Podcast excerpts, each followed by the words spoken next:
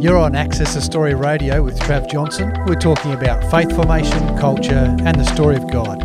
Follow us on accessthestory.com or follow me on travjohnson.com. Every now and then, there's something new that I am learning um, about who God is or about how He works in this world um, just through everyday life. Um, and I've been finding that responding to someone in a mental health emergency is revealing new depths to the incarnation.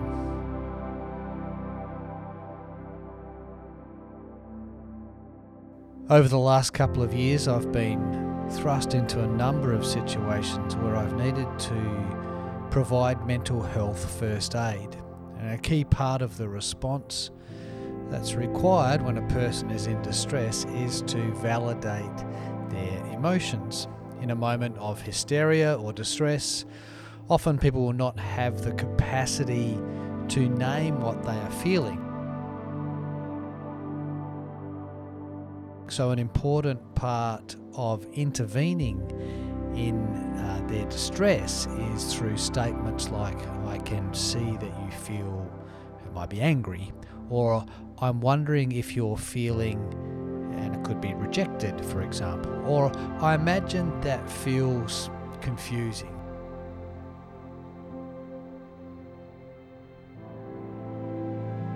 Now, I must admit, I feel awkward at first uh, in validating someone's emotions. I can't help but feel like I sound a bit redundant in what I'm saying. I have this inner compass that fast tracks to solution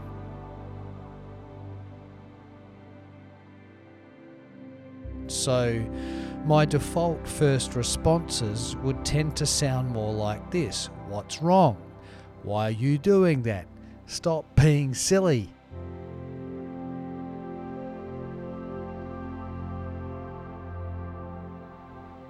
And as I say them out loud, it's pretty clear that none of these will be helpful None of them will be helpful because they communicate to the person that I'm on the other side of their problem, making observations and judgments. Whereas the first set of phrases communicate I'm on the same side to help understand their experience.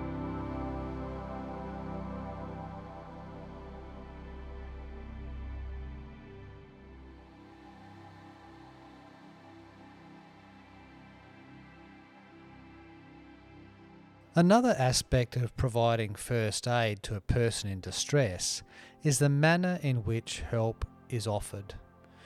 My default has often been I'm always here for you if you need me, or let me know if there's anything I can do. The trouble is, this response requires the person who is in distress to diagnose the solution to their problem. Imagine if we did that in a hospital emergency department where someone comes in with an obvious problem that's right in front of us and we say to them, I'm always here for you if you need me, or let me know if there's anything I can do.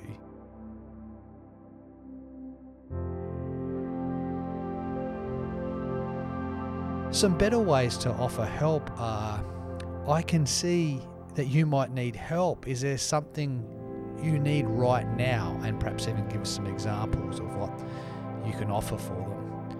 Or, I think I can offer help by, and you name how you can offer help. Are you ready to talk to me about that now, or would you prefer we chat about it when I come back? So, this is me being actively present.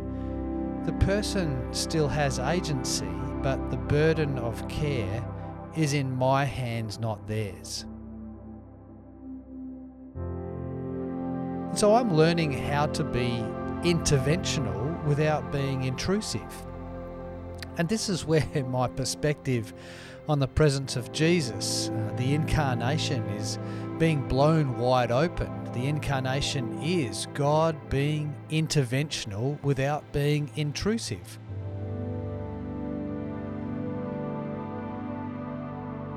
when Jesus came as a baby and when he lived amongst us as a human being, he intervened in this creation. He intervened in our lives without being someone who was completely intrusive.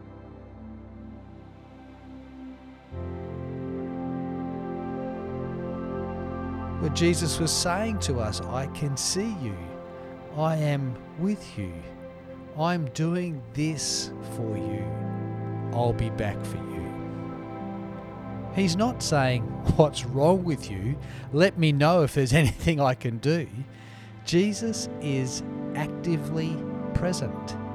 His incarnation is interventional, but it's not intrusive. Why is our presence for others often completely passive or completely intrusive?